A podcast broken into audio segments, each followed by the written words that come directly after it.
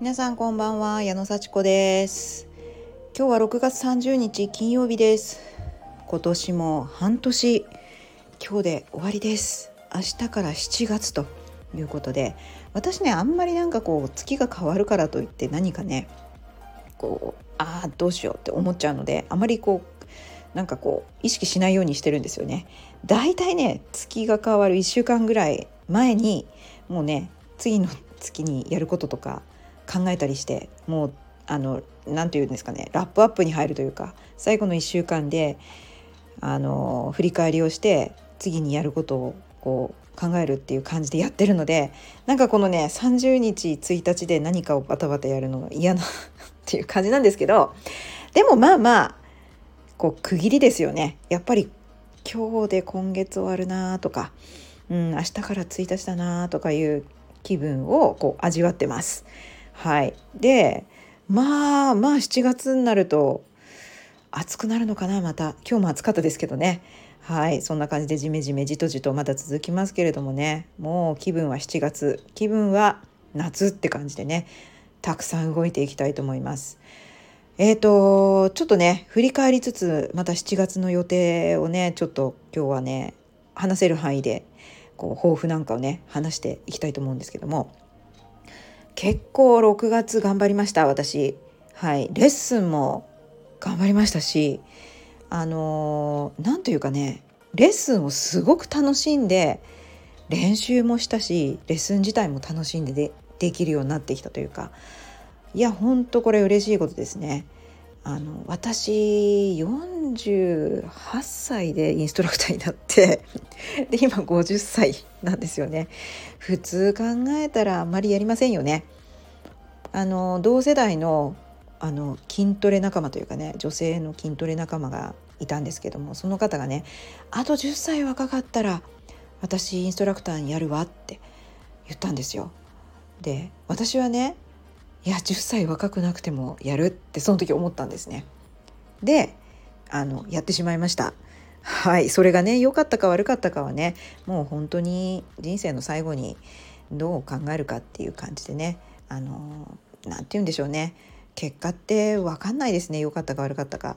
私はあの JAXA というねすごくあの面白いところで働いてましたからそこで働き続けてもう人生終わるっていうねあの道もあったわけで全然それだって立派なことだしめちゃくちゃすごいなって今でも自分で思います。すごい真面目にやってましたしすごい夢を持ってすごい使命感にあふれてもう現実を映画みたいにして生きてましただから全然そのままあのやっても面白い人生だったと思いますでねあのまあ50歳を前にと言いますか48歳49歳でねいやでもなんか本当にちょっと人生変えてみたいなと思って思い切って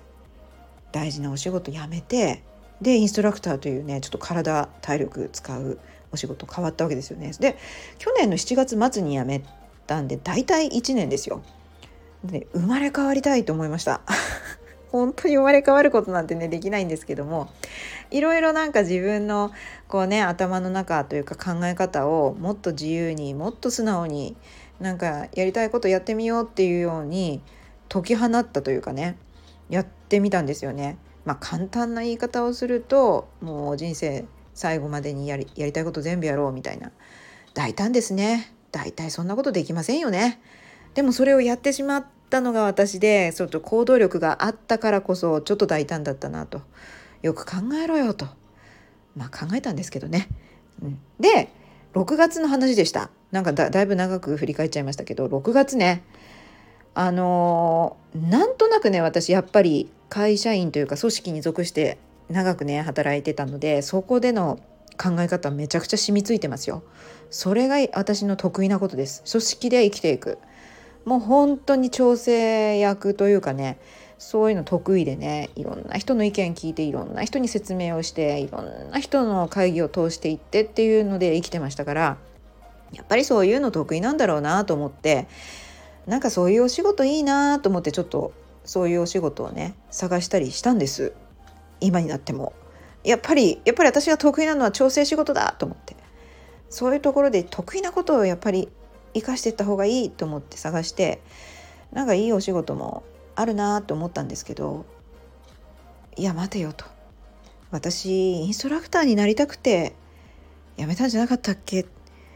そして自由にねもう一回自分を振り返って死ぬまでに好きなこと全部やるって思って辞めたんじゃなかったっけって振り返ったんですね。であのありがたいことにねインストラクターのお仕事もあのいただくのが増えてきまして次この曜日にやってみないとかあの私ちょっと都合悪くなるから代わりにしばらく担当してみないとかそういう感じで声かけていただくことが多くなったんですよ。であの今ね結構土日とか夜とかそういう感じで入ってるんでまあ昼間のね例えばあの9時から5時のお仕事とか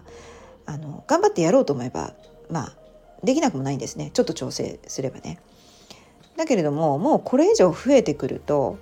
やっぱりなかなかそのフルタイムのお仕事ができないなという感じでまあ今やってないんですけどもねもう一回フルタイムのお仕事に戻るっていうこともなかなかのレッスンが増えてくるとできないですよね当たり前ですよね。まあ、今もねフルタイムやってないし、えー、レッスンもそんなに多くもないんだけどもいっぱいいっぱいですですからまあこれがあのいっぱいいっぱい徐々にいっぱいいっぱいじゃなくなるというか徐々に余裕が出てきて、えー、いい感じに両立できるとしたって大変ですよ。でまたあの家族との関係もあのギスギスしたりね自分が余裕がなくなって怒ったりとかっていう風になったら本末転倒だなっていうちょっと恐怖もあったんですよね。でまあどうしたいんだろう本当は私と思って本当どうしたいんですか？ちゃんとなんなんていうか組織で働きたいんですか？うん得意なこと生かして。それなのかインストラクターとしてやっていきたいのか。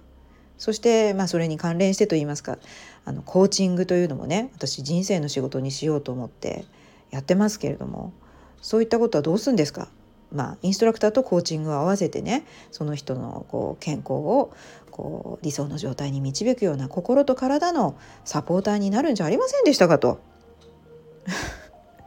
何がやりたかったんですかあなたは。って